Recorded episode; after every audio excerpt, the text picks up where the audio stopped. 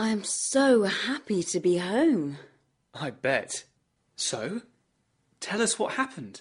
Well, on Thursday afternoon, I saw the weather forecast on the TV in the hotel, and it said there was a big storm coming. Yes, that was when we spoke.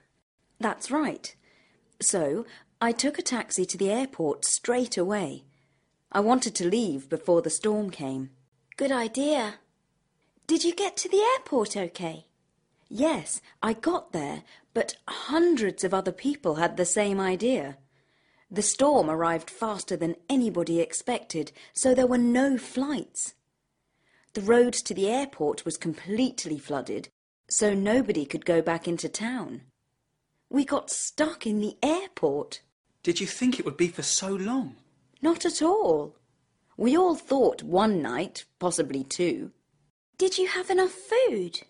I bought some food on the first day, but it wasn't very good by the third day.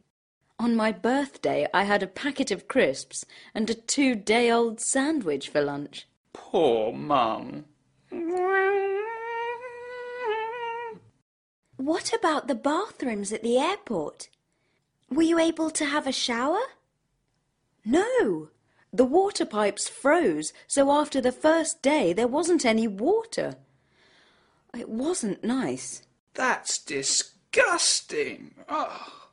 Don't worry, I'm clean now. So, what did you do all day in the airport? I met some really nice people. We talked, read, played cards.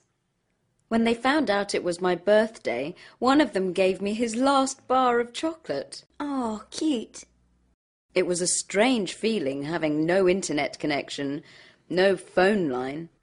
It was horrible not being able to phone you two. We're all so used to being connected all the time.